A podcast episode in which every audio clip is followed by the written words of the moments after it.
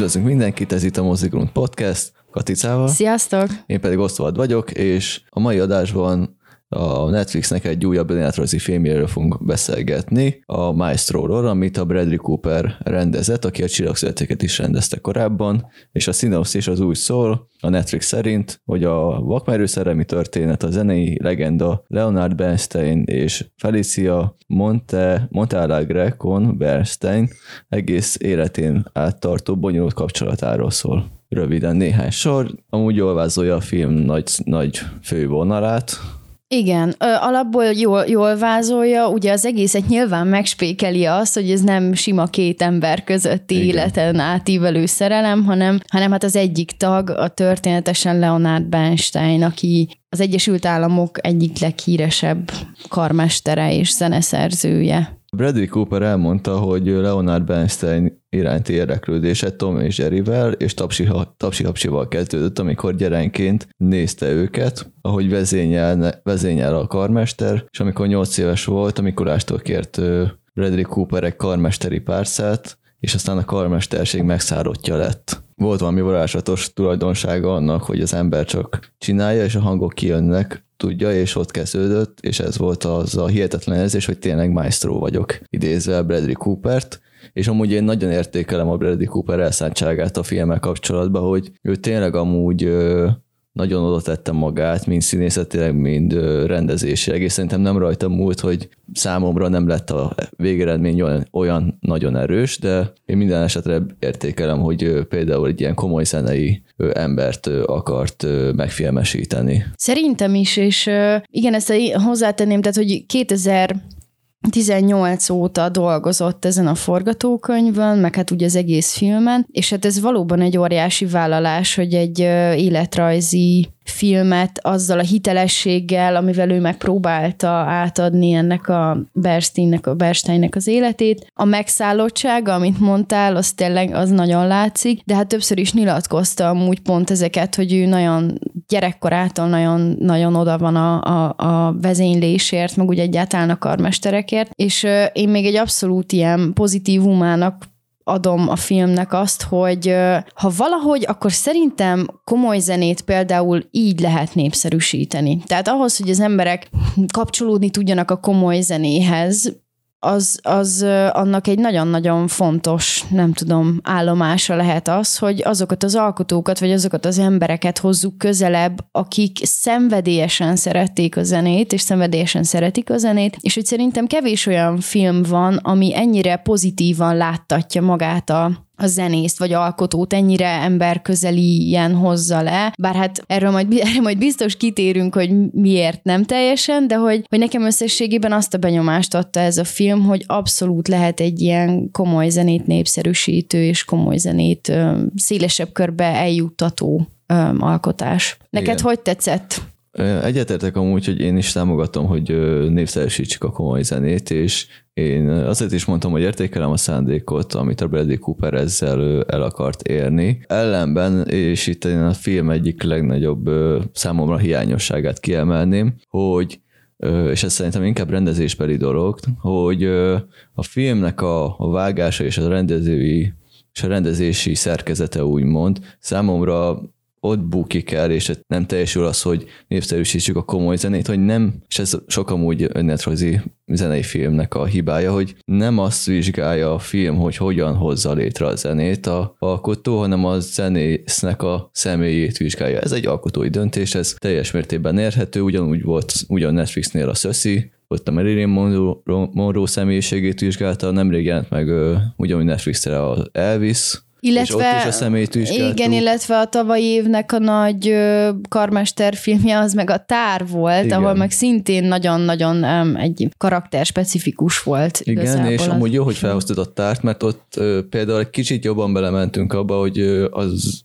egy karmester igazából, hogy miket néz, meg miket vizsgál. A, például az elején volt ott abban az egyetemi tantermi dolog, amikor beoltotta a gyereket. Hogy ott, ott egy kicsit jobban belement, hogy ő, ő egy karmester az mit akar, mit kell, hogy elérjen azzal. Hát igen, tehát jobban szakmázott igazából igen, talán a tár. Igen, és uh, itt a Maestro-ban én azt hiányoltam, és ez például engem zavart kifejezetten például az első jelenetnél is, hogy amikor a próbára berohan, és mármint, hogy ott van, akkor felemeli a kezét a Bernstein, üt egyet, vágás, és már ünneplik hogy nem tudjuk meg, hogy a Bernstein az mitől lett olyan nagy karmester, és igazából, hogy hogyan alkotta meg ezeket az zenéket, mik voltak azok az impulzusok, meg ilyenek, csak azt látjuk, hogy írogál a kottára, ünneplik, legyint kettőt, és nagyon megtapsolják, kivétel az egyik jelenet, amit majd kiemelnék, csak hogy nem tudjuk, és mondom, ez a önéletrajzi filmek nagy hibája, és hibája inkább rendezői döntései inkább, hogy nem azt vizsgáljuk, hogy hogyan alkotta meg ezt a zenét, főként itt amúgy nagyon fontos lett volna, mert itt olyan éteri ö, zenéket alkotott a Bernstein, főként a templomba, hogy én nagyon, engem nagyon érdekelt volna, hogy ő ezt így magába, hogyan, magából hogyan hozta ki és én ezt nagyon hiányoltam, mert azért ezek nagyon komplex dolgok a zenébe például, ez a komoly zene egy nagyon komplex dolog, és ez nagyon érdekelt volna például, hogy ez hogy jött le. Helyette viszont a személyével foglalkoztunk, ami érdekes volt, de egy zenész esetében lehet érdekesebb lenne a magával, a, magának a zenésznek a technikájával foglalkozni. És Talán. ezért, igen, és ezért fogalmaztam úgy, hogy népszerűsítés. Uh-huh. Tehát, hogy ez a film, én teljesen azt éreztem rajta, én is mondok azért egy-két dolgot, ami, aminél azt éreztem, hogy tényleg elsősorban ez, ez egy minél szélesebb publikum számára szeretne olyan lenni, hogy megérintse azt is, aki soha életében nem hallott még, nem tudom, a kapucsengőn kívül komoly zenét, de olyanokat is megérintsen, akik, akik meg mondjuk adott esetben akár zenészek, vagy ilyesmi, vagy, vagy elhivatottan, vagy, vagy nagyon sokszor és szívesen és passzióból tényleg is szeretettel hallgatnak komoly zenét, tehát akiknek ilyen az érdeklődése, hogy így mindenkinek ez egy értelmezhető dráma legyen. Ja igen, és azokat persze kihagytam, akiket a zene egyáltalán nem érdekel, hanem érdekel mondjuk egy egy, egy romantikus dráma, vagy, vagy érdeke, érdekli az, hogy hogyan alakult a, a, az 50-es évektől, vagy még korábbi évektől fogva a New Yorki művészeknek a, mm. a, a közege, meg ilyesmi, mert hogy ezekben mind-mind betekintést ad szerintem ez a film, és hogy mindegyikre ki akar térni, és ez válik szerintem az a buktatójává összességében, vagy a hátrányává igazából, mert hogy nem hozott valójában szerintem sem döntést a film, hogy tulajdonképpen miről szeretne beszélni, és kicsit sok mindenbe belekap, és nem mindent tud végigvinni, és nem mindenbe tud elmélyülni. Ez tény és való, igen. Én is így éreztem a filmnél. És ami kizökkentett igazából, az pár olyan ilyen, nem tudom, formai dolog talán, ami a filmnek a stílusában ö, nem éreztem, hogy koherens lenne, és ilyen az, hogy hogy néha nagyon tényleg nagyon ilyen, doku, szinte tényleg dokumentarista, tehát mint hogyha ilyen kézikamerás, jöhet kézikamerás, szóval, hogy hogy annyira ilyen beszélgetések, arcközelik, nagyon érzékeny, szinte interjúszerű, olyan... olyan van is egy interjú rész, ami... Interjú ami... rész is van benne, igen, de hogy, ez, hogy a Bernstein családjának, és elsősorban ugye a feleségével való viszonyából olyan mozzanatokat emel ki a film, nagyon realisztikus tehát időben is, mert hogy nagyon sok, tehát vágás nélkül hagy nagyon sok jelenetet a beszélgetésekből, és ettől tűnik nagyon-nagyon hát ilyen realistának. Emiatt baromi közel jönnek szerintem hozzánk ezek a szereplők, meg, meg tényleg olyan emberivé válnak, de nem következetes a film szerintem abból a szempontból, hogy, hogy viszont főleg szerintem a film első felében így kvázi elragadtatták magukat az alkotók, vagy nem tudom, de most arra gondolok arra jelenetre, amikor, amikor felébred, ugye a hotelszobában, a telefonhívásra engem ott megvett a film kilóra, hogy azt ott úgy egybe sötétben, tehát ez szerintem ez nagyon, nagyon szép kezdete volt az egésznek egy nagyon éppen dinamikus. nyílófélben levő, de még nagyon friss karrier kezdeti, kezdetének a bemutatására szerintem az tökéletesen stimmel, de utána egyből el is vesztett a film, amikor berohant az üres uh, ilyen hal, tehát hogy hívják ezt, az üres koncertterembe mm. berohant, mert az meg, az meg hogy mondjam, az meg egy kicsit ilyen túl durva, túl direkt volt, mm. túl direkt célzás volt nekem. És aztán ugyanez, hogy nagyon érzékenyen látjuk bemutatni azt, hogy azon a partin, ahol megismerkedik a későbbi feleségével, a Leonard Lenny, ott milyen tényleg mennyire pesgő, mennyire, mennyire vicces és mennyire szép beszélgetések vannak, és utána amikor pedig berohannak a, az üres színház. Az üres szín, de nem is az üres színházterem, mert az még mindig, mindig olyan realisztikusnak tűnt, hanem amikor a Felicia be, berángatja magával uh-huh. a, ugyanúgy, hogy, hogy szeretné most megismerni az összes művét. Aha. És akkor berohannak, és hirtelen kvázi ugye megelevenednek a, a, a, egy balettja, az Igen, a három és... matróz, és akkor nézel, vagy én néztem, hogy most akkor várjunk, ez most akkor milyen, milyen zsánerű ez a film? Igen, vagy nem tudom, hogy hirtelen... Nagyon erős kaliforniai állam. Ö, Igen, érzést. abszolút, de hogy az egész, még lehetett volna ez is, csak hogy se előtte, se utána nem volt végső soron hmm. ilyen, és hogy emiatt nekem az nem tudom, engem inkább kizökkentett, mint, mint jobban bevont a filmbe. Tehát, hogy ilyen értelemben éreztem azt, mondjuk így formanyelvileg is, hogy nem született teljesen ö, koherens vagy, vagy konkrét döntés azzal kapcsolatban, hogy ez most akkor egy milyen film is tulajdonképpen. És amilyen kritikákat én olvastam egyébként, ott, ö, ott nagyon sokan azt is kiemelik, hogy amit te is mondasz egyébként, hogy a, tehát magának Bernsteinnek a dilemmája sem lett teljesen kibontva. Ugye, amivel kezdődik a film, hogy a művészet nem válaszol meg kérdéseket, hanem kiprovokálja őket, vagy feszegeti őket, és az elsődleges jelentése a feszültségben van, ami az egymásnak ellentmondó válaszokban rejlik. Tehát nagyjából ez. És hogy ez a dilemmája, amit szerintem, amit te is mondasz, hogy, hogy, hogy nem ismertük meg azt, hogy neki a zenével mi a viszonya uh-huh. elsősorban, emiatt erre se kaptunk meg a választ, ami a művészetére vonatkozó felütés volt az egész film elején. Igen, valahogy mindig, a, és a film nagy részében a, a végeredményeket látjuk, hogy vagy ünneplik a, a Lenit, vagy vezéri a zenekart a Lenny, vagy a vitatkozik a felesége vele, felhántolgatja, hogy a családdal mit tesz a Lenny, de magába az, ezeket a a, konf, a maga a cselekvény, cselekvéseket nem látjuk, hogy ö, miért ünneplik, hogy, hogy vezényi a zenekar sokszor, kivéve az ott templomi jelent, majd arra átérek, hogy a családdal mit tesz, hogy, e, hogy aztán ordibál vele a másik jelenetben amúgy a Felicia, mert ez ö, is egy problémám volt egy, a filmmel, hogy oké, okay, akkor foglalkozzunk a Leonard bernstein mint ember,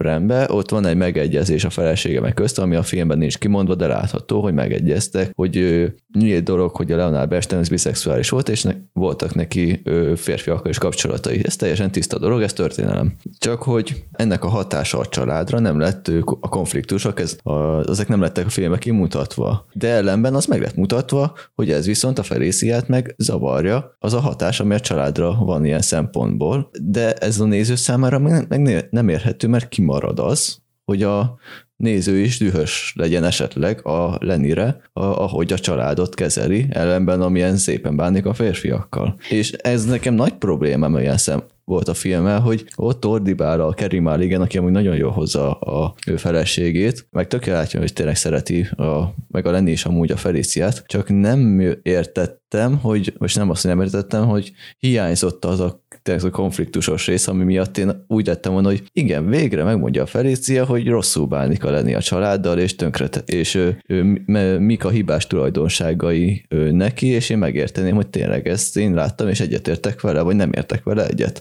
Ez egy ilyen hiányzó rész volt, és emiatt nekem ez a rész, hogy milyen ember a Leonard Bernstein, kicsit hiányos lett a film során. Igen, holott leginkább gondolom erre akart rávilágítani, vagy erre e- ezt akarta bemutatni a film, mert közben én azokat az epizódokat, amiket kiemelt az életéből, azokat nagyon élveztem, és azoknak egyébként a rendezését is nagyon élveztem. Tényleg, amit már mondtam, hogy hosszan kitartott beszélgetések, amik úgy tényleg az ízét, a savaborsát meg tudják adni egy-egy viszony ábrázolásának, vagy egy közeg ábrázolásának, vannak. Ezek nagyon-nagyon szép epizódok benne, csak az a baj, hogy epizódok, és hogy nem annyira, nem annyira kötődnek egymáshoz, vagy nem annyira következetesen követik egymást, hanem inkább mondhatni szemelvények a Bernsteinnek az életéből, és hogy emiatt nem kapunk róla egy teljes képet, inkább a családjának a reakcióin keresztül, amit mondasz, a reakciókon, elsősorban ugye a feleségének a reakcióin keresztül látjuk azt, hogy egyébként nincs minden rendben. Pedig a film nagyobb részében végig azt látjuk, hogy jókedvű, mosolyog, és tényleg csak az elmondása alapján depressziós, vagy érzi rosszabbul magát. Pedig ez működhetne, ezek a szerelvények, szerelmé, szemelvények, mert például a Bergmannak a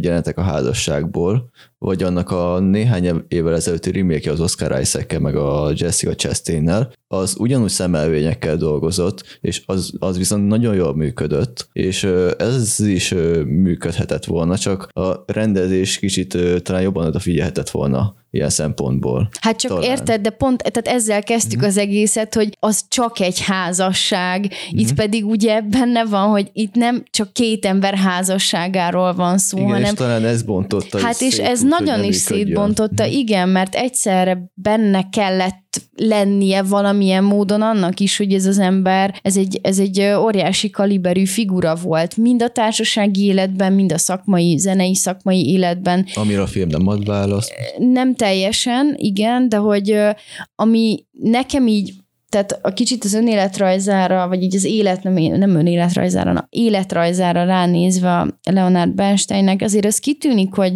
hogy ő egy olyan alkotó volt, aki egyszer, és ez mondjuk valamilyen módon megjelent, tehát érintőlegesen azt hiszem megjelenik a filmben is, hogy neki ez valahol tényleg problémát jelentett, hogy egyszerre alkotó, aki a háttérben, a magányban dolgozik, de egyszerre egy baromi társasági ember, és nem csak, hogy szereti a társaságot, hanem tévében, rádióban, tanárként, nagyon sokféleképpen, ő egyébként nyílt színen is ott van, nem utolsó sorban ugye már, hogy karmester is hogy az ebből adódó feszültség is önmagában megérne egy filmet, nem beszélve a szerelmi drámáról és a, nem tudom, szakmai buktatókról, stb., de hogy talán ez is kicsit el, elsikkadt a, a sokat akar a szarka, de nem bírja a farka típusú öm, döntésképtelenségben, hogy most tulajdonképpen miről szóljon ez egy film. Szemelvények vagy jelenetek legyenek egy házasságból? Vagy Leonard Bernstein házasságából? Na de igen, és akkor itt van a kutya szerintem elás, vagy hogy, nyúl, hogy lehet hozzányúlni úgy, hogy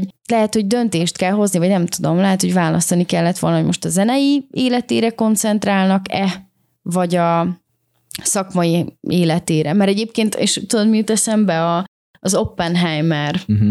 mint hasonló ilyen titánról szóló alkotás, amiben egyébként szerintem elég jól benne volt az, hogy, hogy a feleségével, holott nem szerepelt annyira sokat a felesége uh-huh. a mhm. színen, de mégis átjött, hogy őket valami nagyon speciális, és nagyon, nagyon, nem tudom, egyedi viszony köti össze, uh-huh. de az a film nem erről szólt, hanem az igen. döntötte, tehát hogy hogy mondjam, érthetően és érezhetően nem az ő szerelmükről szólt, hanem arról, hogy ki volt Oppenheimer igen, a, itt, az atom. Igen, itt pedig a kapcsán. Bradley Cooper szerintem nem akarta annyira eldönteni, hogy most akkor a zenész, vagy az ember, és mindegyiket akart igazán, de végeredményben nem tudta semmelyiket igazán megfogni, mert amikor az egyikbe el lehetett volna mélyenni, akkor inkább a másikból vett ki egy kicsit, és ez a fajta ilyen kis hintázás végeredményben egy ilyen kis kétszer közéesést hozott végül. Nem teljesen értek veled egyet, mert szerintem igen, tehát tényleg rendkívül rendkívül elmélyel, elmélyült egy-egy jelenetben, vagy éppen a kapcsolat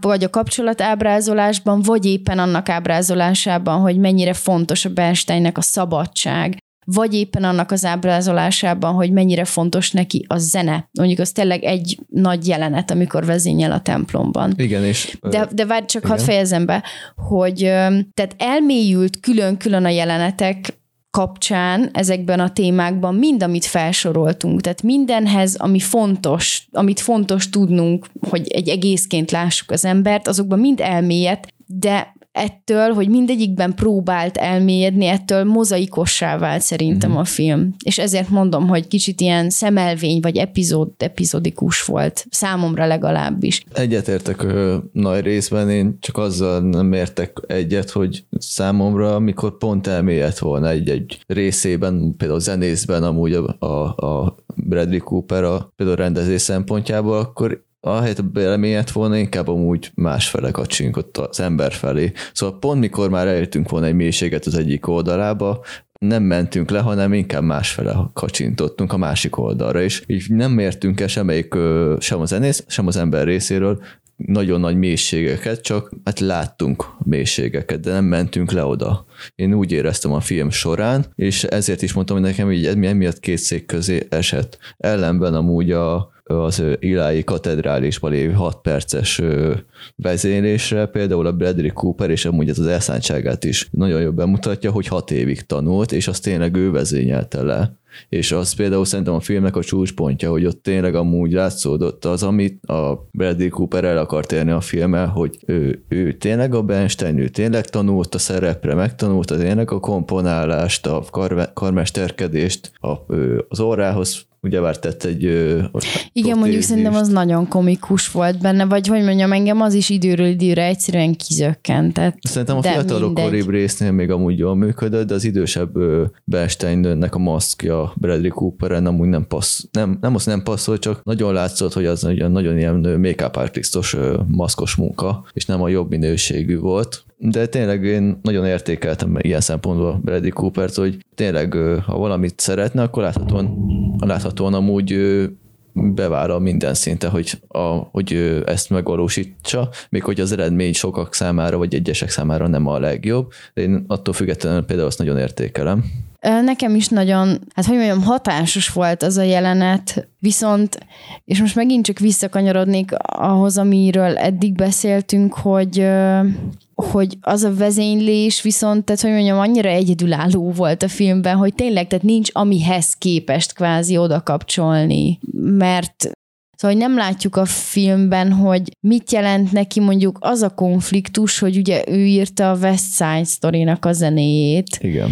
És hogy na az aztán tényleg egy, egy konfliktus lehet egy zenészben, hogy ő amúgy így ilyen, hát nem a komoly tehát most mhm. idézőjelesen mondom, nem az ilyen fő, a csúcs, mint komoly zene, tehát hogy nem abban alkot, hanem egyel ilyen szórakoztató, ipari zenét csinál, és hogy ez vajon mit jelentett amúgy neki, én erre nagyon kíváncsi lettem Azt volna, de erre például kettő, nem... Az a kettő mondat volt csak amúgy a film egyik részébe erről, de nem ö, ment tovább. A film. Nem, és én ezt például rendkívül hiányoltam, mert, ez, mert szerintem ez például egy zenész szempontból szerintem ez egy fontos dolog lehetett, ha őt ez zavarta, vagy életében, vagy mm. nem tudom, már pedig nem, én azért olvastam róla most egy keveset ennek kapcsán abszolút, és, és azért...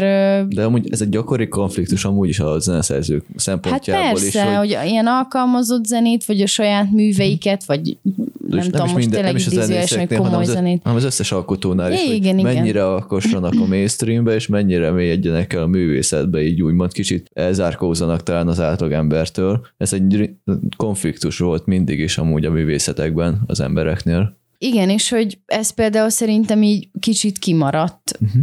Meg, hogy mondjam, most rátérve tényleg a műorra, nekem egy, ez, hogy mondjam, az, um, az egy olyan túlzás volt, ami nem is tudom a film melyik pontján, de amikor, amikor így, tehát miközben néztem, így egyszerűen kiszaladt belőlem az a mondat, hogy hát ez azért elég tehát, hogy mondjam, persze, hogy ilyen szerepet válasz magának a Bradley Cooper, ahol így tényleg kvázi a filmben végig tapsolják, meg, meg ünneplik, mm-hmm. meg fotózzák, meg minden, szóval. És, és az csodálatos, hogyha ő ennyire-ennyire tiszteli a, a, ezt a művészt, mm-hmm.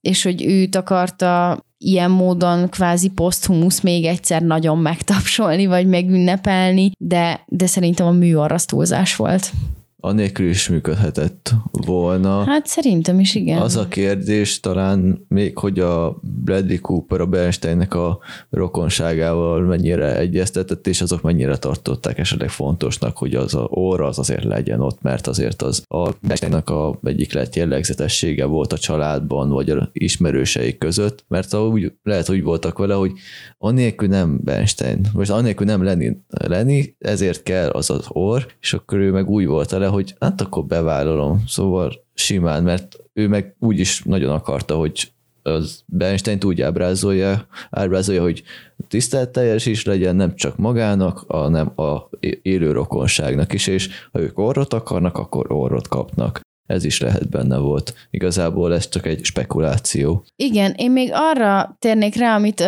az előbb mondtál, hogy tehát, hogy ebbe a semmibe nem elmélyedés, és, és hogy emiatt olyan kívülállók maradtunk. Én azt is el tudom képzelni, hogy valahol ez abból a szempontból lehetett alkotói direkt meghozott döntés és szándék, hogy mint fő konfliktus, ugye, amit felvázol az alkotó magánya versus a, a közösségi és előadó művészi embernek az extraverziója, az e közötti választás és az e közötti ugrálás jellemezte tulajdonképpen a Leninek az életét, és hogy ezt valahogy a film struktúrája is megmutatja, hogy mennyire, mennyire ilyen csapongó volt valamilyen módon az ő élete, hogy nem tudott ő se döntést hozni az életében, hogy a nagy nyilvánosságnak szeretne élni a taps viharban és a fény árban, vagy pedig az alkotói magányban, hogy ebben nem tud döntést hozni életében, tényleg, és lehet, hogy ugyanígy a film is szándékkal nem hoz döntést abból a szempontból, hogy mondjuk milyen műfajú, és hogy milyen, milyen eszközöket használ a bemutatására. Ha ilyen szempontból nézzük a filmet, akkor viszont a filmnek a csapongó szerkezete teljesen jól passzol amúgy Leonard Bernsteinhez. Ez volt a Mozigrum Podcastnek a Maestro kibeszélője. Leonard Bernsteinről szólt, a karmesterről, akit már biztos mindenki hallott valamilyen szinten, akár a Tomi Cserébe, akár a Tapsi Hapsiban is. Itt volt velünk Katica. Sziasztok! Én Oszvald voltam, és találkozunk legközelebb. Sziasztok!